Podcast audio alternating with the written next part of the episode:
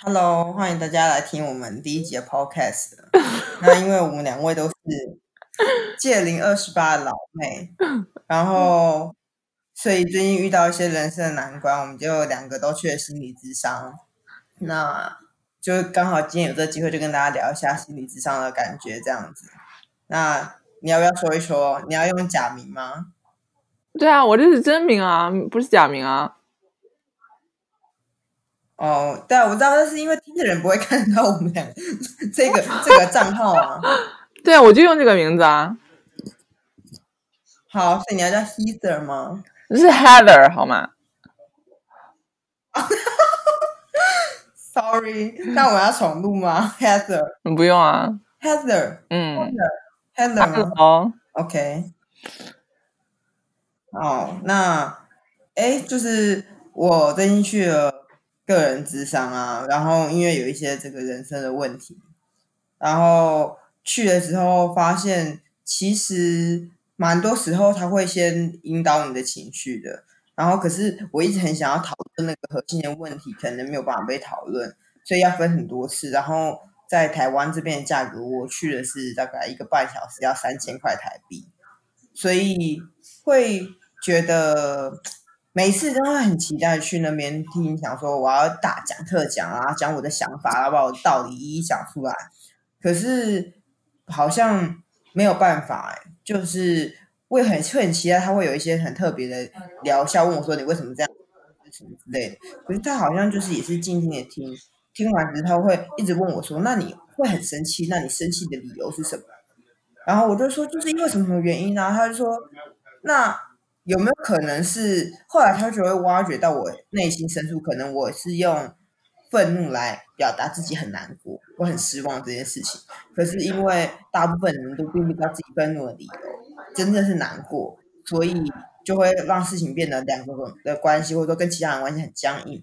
那这个时候，我觉得有趣的一个点是，为什么在心理学上面好像难过会比愤怒还要来得好？他就一直说，那你适时的，你就要感觉到自己的是难过，而不是愤怒。所以当我讲说，哦，我也许会这样愤怒，是因为我难过吧？他就好像抓住了我的一个点，然后就说，哦，所以原来你真的要表达是你很难过，然后好像我只要能够放软，然后好好的诉说我很难过，大家就会接受我的难过一样。那我觉得这对我来说是一个很有趣的想法，就是。哦，原来我是用不同的情绪，比如说你在用愤怒，其实不是愤怒，是难过，或者你是低落。然后，而世上的大部分人也许比较能够接受你比较直白的难过或者是低落，而不是用愤怒去伪装或者用包装的一个状态。这是我最近去心理咨商的一个状况。那你呢所以说他，他就是说，他就是给你说。愤怒就是保护你的这个外壳，是不是？在愤怒的里面就是你的伤心，是这样吗？他有一种想要跟我这样讲的感觉，可是我就会觉得我就是愤怒啊！而且我从小到大，你可能也认识我，就是我在我自嘲，然后可是那个通常的也会伴随着愤怒。你没有这种状况吗？什么愤怒？但是我最近看书的时候，就是、你今天被炸啊。你继续说。被诈骗之后，你前面很难过，但是你很生气啊。嗯、那对我来说，这两个都是并存的。可是我不知道为什么他会希望挖掘我除了愤怒以外的情绪。可能他不是要跟我说你只是一个伪装的外壳，他可能想要说的是哦，所以你除了愤怒之外，你也有别的情绪，而且这些情绪也很重要哦。所以，比如我被诈骗了，我就会觉得我很生气，但同时我也很难过。我难过的是，呃，我的付出挥之一炬。那。他就会说：“哦，那你是不是应该好好的感受一下你这个这部分的难过？那你之所以会觉得难过，是因为你的付出你觉得很辛苦吗？然后他就会试图去同理你说：对，我懂你的辛苦。然后那你觉得你很呃失去希望，是因为你觉得哦，你可能活到几岁之后被被被诈骗了，是不是一个对你来说是一个很大的打击？所以除了愤怒之外，就是你一直去骂那个诈骗人很坏之外，你回头看看你对你自己的。”未来或者是人生为什么会这么不安？为什么这件事对你来说是这么大的影响？这样子，是我之前在看书的时候，他就会说，这个生气这个情绪和情感就会来的是在第一时间，而且会是以最强烈的方式，所以有的时候它会遮蔽住或者遮盖住你其他的感情，然后让你觉得好像你没有什么其他的感觉，只是只是感觉到生气，因为他说这个属于人的这个什么自我保护机制，就是有的时候你会感触不到别的，就是你只是觉得很生气，就是比如说。最简单的一个例子就是，比如说你跟你男朋友说要说我们两个有两个 option，现在说是去餐厅 A 还是去餐厅 B，但如果说你选择了餐厅 A，但是他就是尽个你给他表达说你很想去的情况下，他还是说我要去餐厅 B，这个时候你可能实际上觉得会有一点生气。但实际上，你实际上在生生气的后面，可能是因为你被忽略了，所以你才感觉到生气。但因为生气的这个感情，它来的最快，而且它的强度也最大，所以说有人就会忽略到它背后的那个为什么会生气的原因。因为生气的原因是因为你觉得你被忽略了，或者说你的意见没有被听到，没有被采纳，就完全没有被嗯 consider，所以你才会生气。就有的时候说这个东西它太强烈了，所以会遮蔽其他的感情。所以我觉得心理。咨询师跟你说，嗯，还有其他的，可能是因为这个。因为我想要好奇的是，比如说人真的有全然难过嘛？好比说家人过世是一件很难过的事情，对吧？但是大部分的人在难过之余会有点带点自责，就是对自己生气，觉得为什么我没有去见他最后一面，或是为什么我没有好好对他？这件事情好像我觉得他会。被在很多地方被体现，然后如果这个时候我会说，那你应该不要自责嘛，你应该就是感受家人死掉的难过就好了。那所以任何事情不需要自责。然后我不知道，我觉得责备啊，或者说生气，是不是有时候会觉得我有一个期待，但是我没有达到，然后我觉得很懊悔，然后我觉得很呃愤怒。嗯，是的，这个跟期待是有很大的关系。因为我那天又看了一个人说，他说人为什么会觉得开心，就是开心的其中一个原因，就是因为说你有期待，然后你的这个期待值被被很好的 meet，就是对，就实现了，然后你就会觉得开心。但是如果你有同样有期待值，但是它没有被实现，或者是完全的差强人意，就是你期待的是一个很高峰的点，但实际上它不仅仅没有达到你的期待值，反而是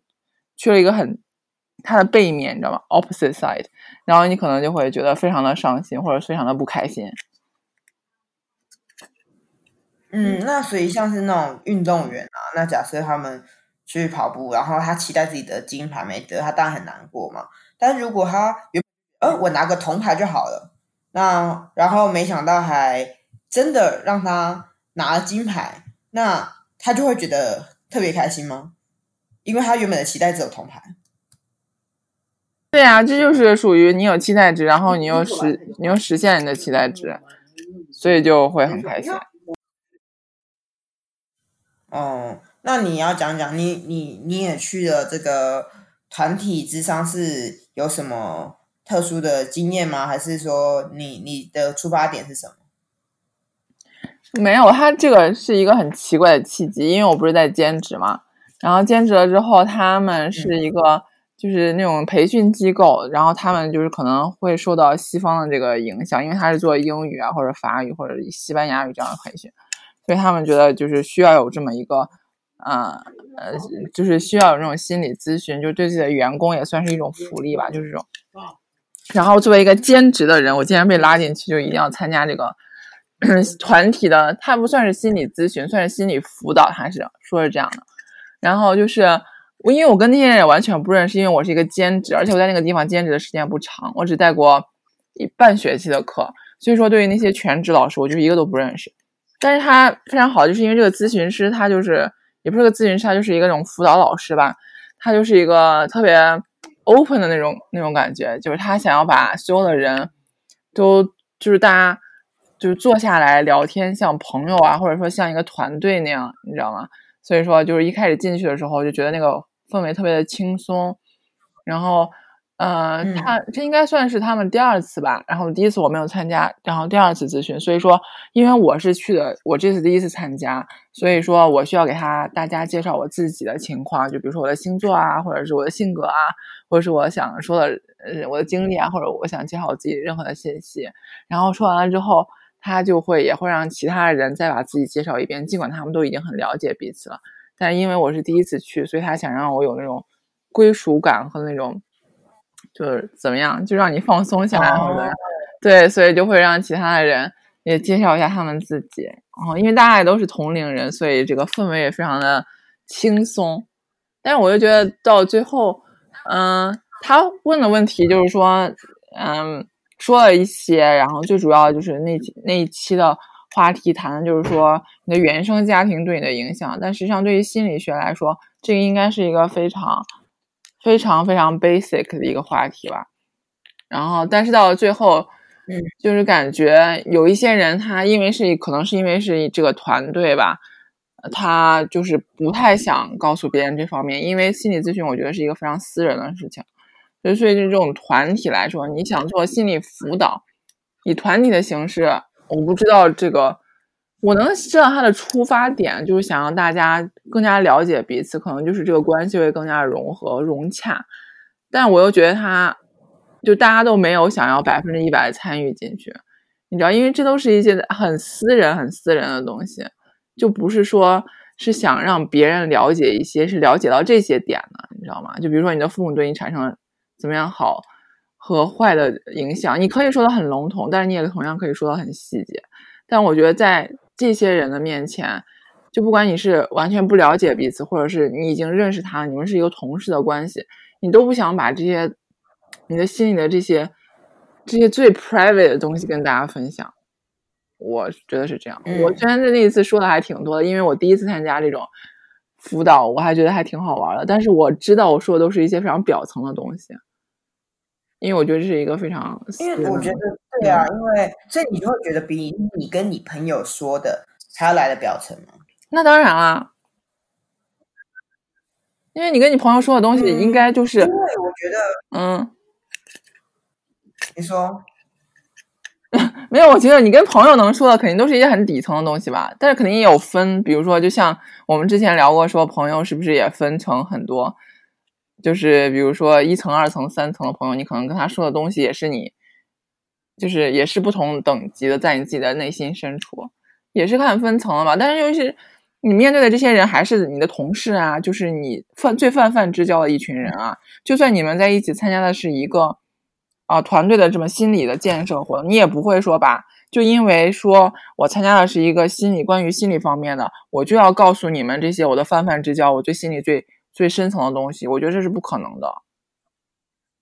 嗯，因为我觉得的确，团体的方式比较像是有一个辅导师来告诉你说如何探索自己，但是，但是你可能就是探索，你要回家自己探索。对，就很像建教课啊，你不可能在公然三 P 吧？你一定是我告诉你说如何探索自己，你回家自己慢慢探索。对啊，是不是这个意思？对啊，我所以我觉得就是那个老师在最后也说，他觉得也也是他觉得参加这种团队的会非常的累，就是想要鼓励大家说说就是更有更多的反反思和反省，但是就是尤其是像之前有一个女生说的，就是说九零后或者是更就是更后的零零后，他们尤其是不想在别人面前。也是更不愿意，就是非常的反抗，在别人面前表达自己的心里的感受。有的时候可能到最后，就是他们会有一些不知道该如何表达自己的心里的这些感想，他们就会用一些那种网络俗语啊，你知道吗？就是想要用那种特别搞笑的方式，对对对，把这个就是带过去，觉得就是说用一些特别搞笑的方式来说。但是有的时候可能就是一方面他不想表达，就是如果如果他想要、嗯、想要表达。说我就是很，嗯，有什么有什么例子可以告诉我？说他用网络术语，比如说谁谁谁很机车，这是很老派的？没有，就是他就是有一种，就是以一种那种玩世不恭、那种搞笑的方式，想要把他带过去。比如说，当时我们最后需要每一个人来总结一下吧，你就是你就是你参加这一个半小时，你那个心里有没有什么起伏啊？或者说你来形容一下你这个有什么样的感受吧。然后他就是有一个男孩吧，可能最年轻，他就会说，啊，我觉得从头到尾我一直都是。非常的开心，比如说我每天早上起来第一件事情，我觉得非常的亢奋，然后我就一直亢奋到晚上，所以这一个半小时对我来说也就处于我这一天亢奋中的一个半小时而已，就等于说是完全说了一堆屁话，就是什么都没有嘛，什么都没有说到嘛，实际上，对吧？然后，啊，对，然后就会觉得他实际上一个一方面可能是不想说吧，另外一方面就是在想，嗯。不知道是不是因为他们就因为不想说，一直都不想说，不想说，可能会不会到最后就是不能表达，不能正确的表达他自己心里的感想，或者他想要用这种方式，是不是想要获取别人对他的一些关注？就比如说说这个孩子是不是有什么病啊？一天到晚都这么亢奋。他心理师有说什么吗？心理师有，就心理师就。就知道他不想回答嘛，就觉得说，嗯，就可能说你是不是不太想分享，然后就说那我们就换其他人来分享，就换换其他人来。嗯，那那所以你你去去了之后，你你自己分享蛮多之后，你有感想吗？还是说你也觉得说，就是你不会再探索自己的，或者你用别的方式探索自己？我觉得可能这种团队的。嗯，不太会了吧？因为我觉得没有什么起不到我想要的那种意义。就是他，嗯，在那么多尤其是不认识的人面前，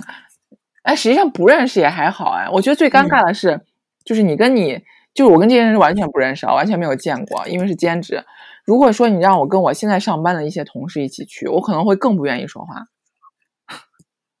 我可能更不愿意分享，哦、因为就是会有一些压力。对，就是因为他已经认识我了。如果我说他这种，他会不会觉得我是一个变态，或者说我这个人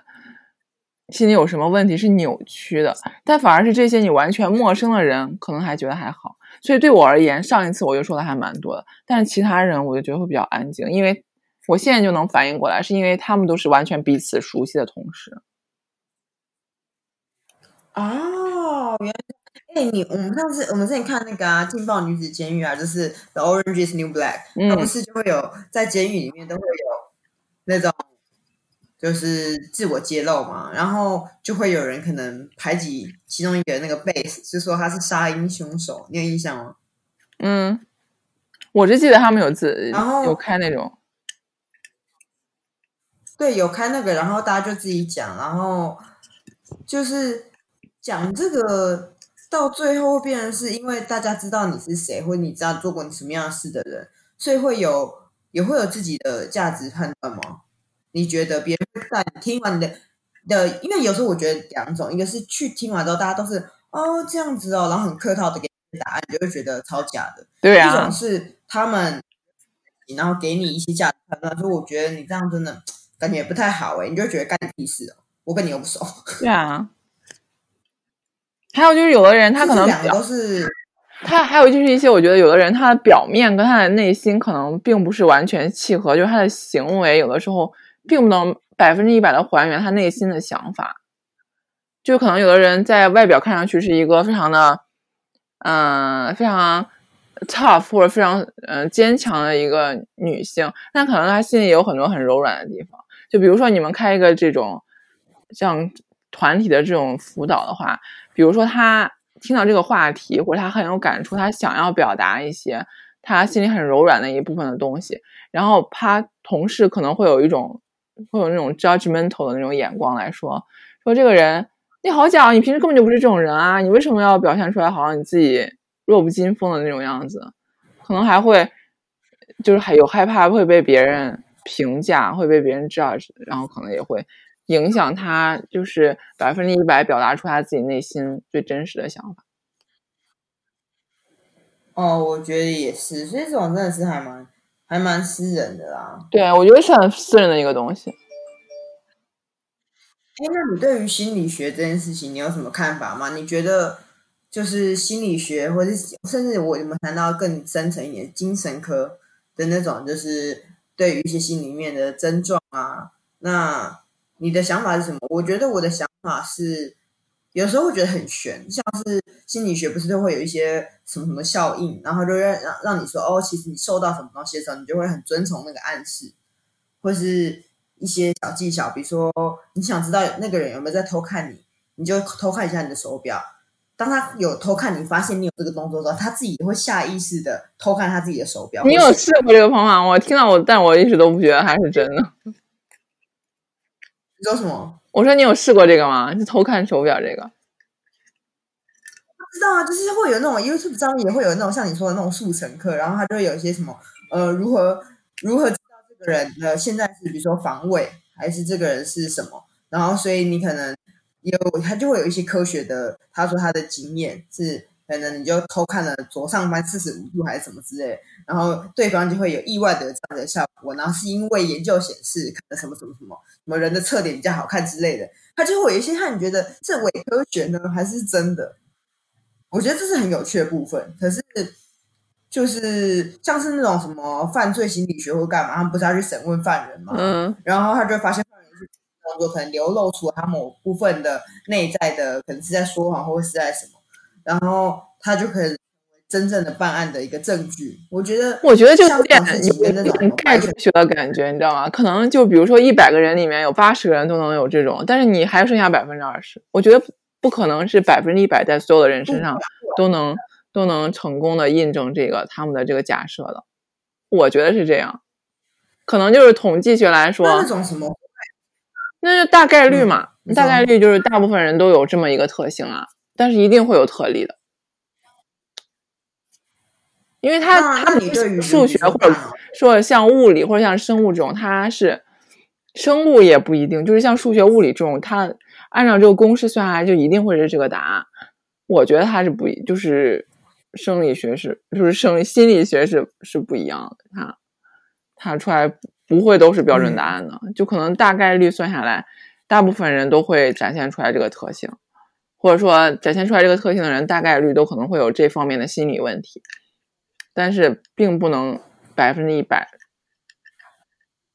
我是这么觉得。所以你不是很相信这种，因为我很玄，是因为他就会讲一些大脑的可能奖励回路、奖励机制，然后你遇到什么事情，你就会感到开心，那是因为大脑里面有一个奖励机制在里面，让你分。分泌你的可能什么多巴胺还是什么之类，然后也会有一些所谓心理学效应，比如说白熊效应，是你当你说你现在绝对不要想一个白茸茸的像北极熊一样的白熊，你故意越去掩埋这件事情，然后你心里就一直出现了那一只白熊的样子，可能还越来越清晰。所以说白熊效应指的就是当你越去说哦我要忘记或我要做什么事的时候，那件事会一直存在的。然后我那个时候就会去看一些这种东西，然后就会觉得说，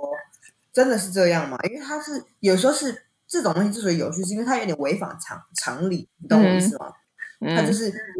想啊，就其实会越想哦，然后就觉得哦，真的是这样吗？是一种冷知识的感觉。所以你对这种事情是有点呃不太相信的，因为你觉得是只是几率问题。我是相信心理学这个东西，但是网上有很多那种都是。我觉得网上有很多都是那种伪伪科学，就是它不一定都是真的。你怎么知道他到底是不是在心理学里面强调过的这个东西？而且心理学里面经过这么多年，有很多东西就是你后面研究会发现前面的那些那些假设或者假说也都是不成立的，可能后面就已经把它废弃掉了。然后又会有很多人把它拿出来放在网络上说：“哎，你知道这个东西吗？”可能对于现在的研究来说，那一条 concept 已经。被废弃掉了，但是对于我们这些非专业的人士来说，我们并不知道这个事情。嗯，那你觉得对于心理方面的这些这些支持啊什么之类，在你二十八岁老妹之际，你会有什么想法去想说要让自己就是活得更更像人一点？你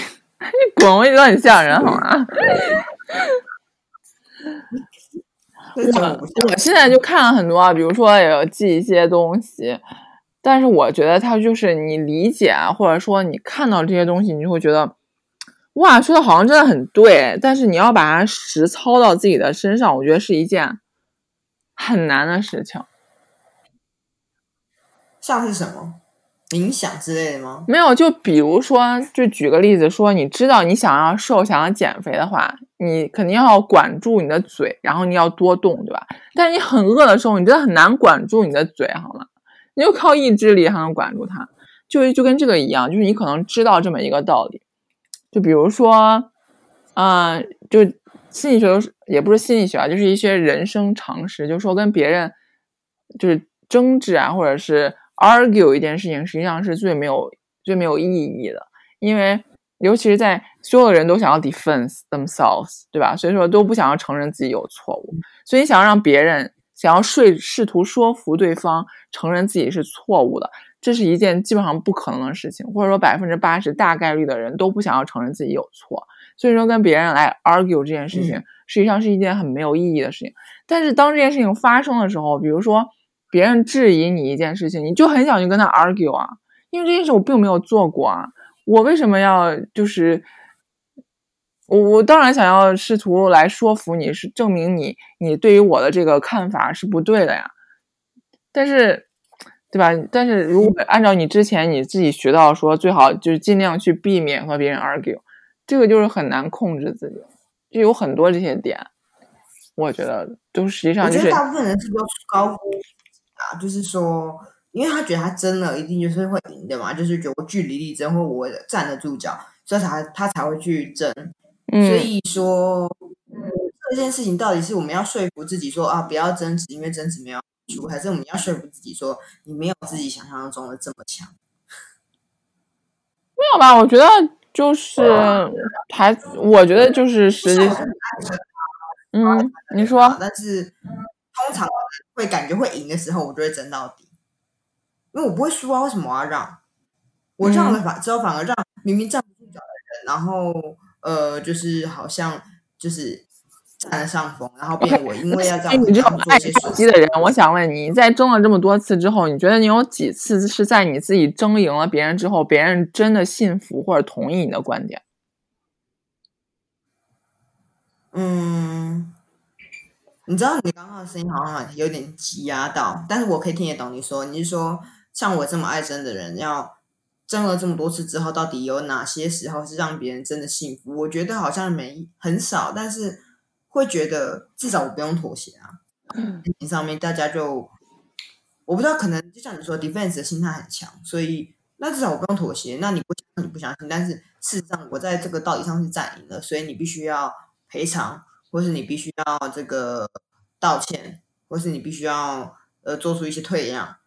那即便他是心不甘情不愿的退让，可是我自己知道，在那个当下，我们大部分的时候是因为想要保护自己嘛，不想要牺牲自己。对，就其实也是自我自我保护。所以要换个方式去说，呃，我觉得牺牲自己也也 OK 的话，才会让人家觉得 OK。那我不需要争。也并不是牺牲自己啊，实际上你劝服了他，他暂时的退让，但实际上他的内心完全还是不同意你所说的呀。因为实际上你很说服别人是很很难的一件事情，就是很少有人他能够说，比如嗯，比如说，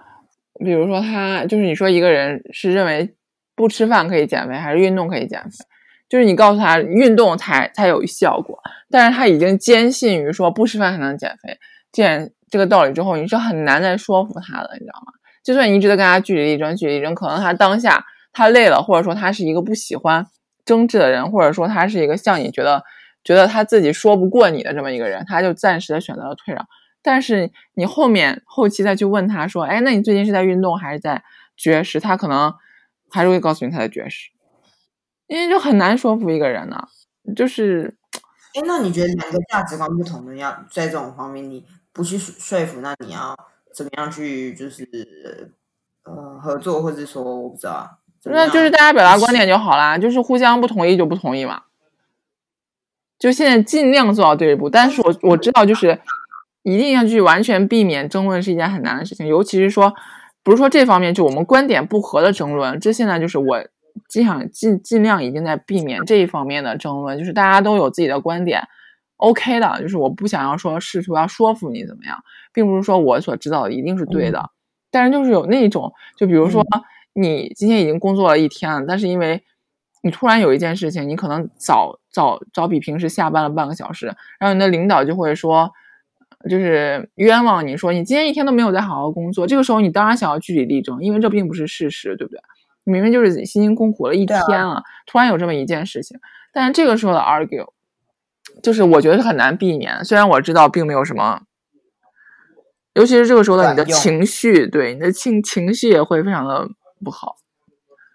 但是你就是你知道怎么办？这个时候就要跟领导说对不起，那我下次会不做，还是要跟领导说哦，没有，我已经提早来了，所以我可以提早下班吗？你觉得要怎么办？对，我肯定会把事实告诉他，至于他信不信，我不会这去争执，我也不会说一直就是以这种争执的或者 argue 的语气去跟他想要说，哎，你怎么能这样怪罪我？怎么怎么样？对，就是你的语气或什么的，起码不要是放在一个想要。那种据理力争的那种，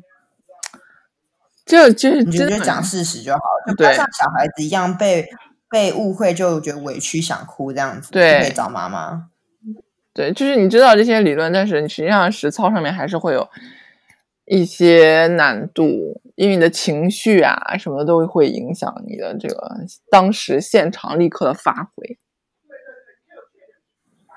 对啊，因为我觉得，如果真的大家能够把别人的意见或别人的东西当耳边风的话，就不会有这么多你说韩星自杀是因为对啊这个酸民的留言，然后他心里过不去。那因为一定大家会把别人的意见或者什么之类的，然后看得很重嘛，然后甚至是他大家会想要找折冲跟平衡。可是你要怎么样能够去看淡别人的误会？或者说看到你跟你价值观不同的人，我觉得还蛮难的耶。对啊，好吧，那我们今天大概也讲了三十分钟了，那那我们就录到这边。那你会还会继续参加团体？当然说不会了，是不是？我应该是不会了，除非说那个老师一定要点名点名艾特我说，哎，你一定要来参加，我可能才会碍于不想伤他的心而去参加。嗯。好，那我应该还是会继续去咨商。那我们之后可以改做别的主题，如果有机会的话，我们再回来讨论这一个心理智商。反正因为毕竟心理是一个呃不是一时的事情嘛，我觉得，行，是一个很神奇的事情，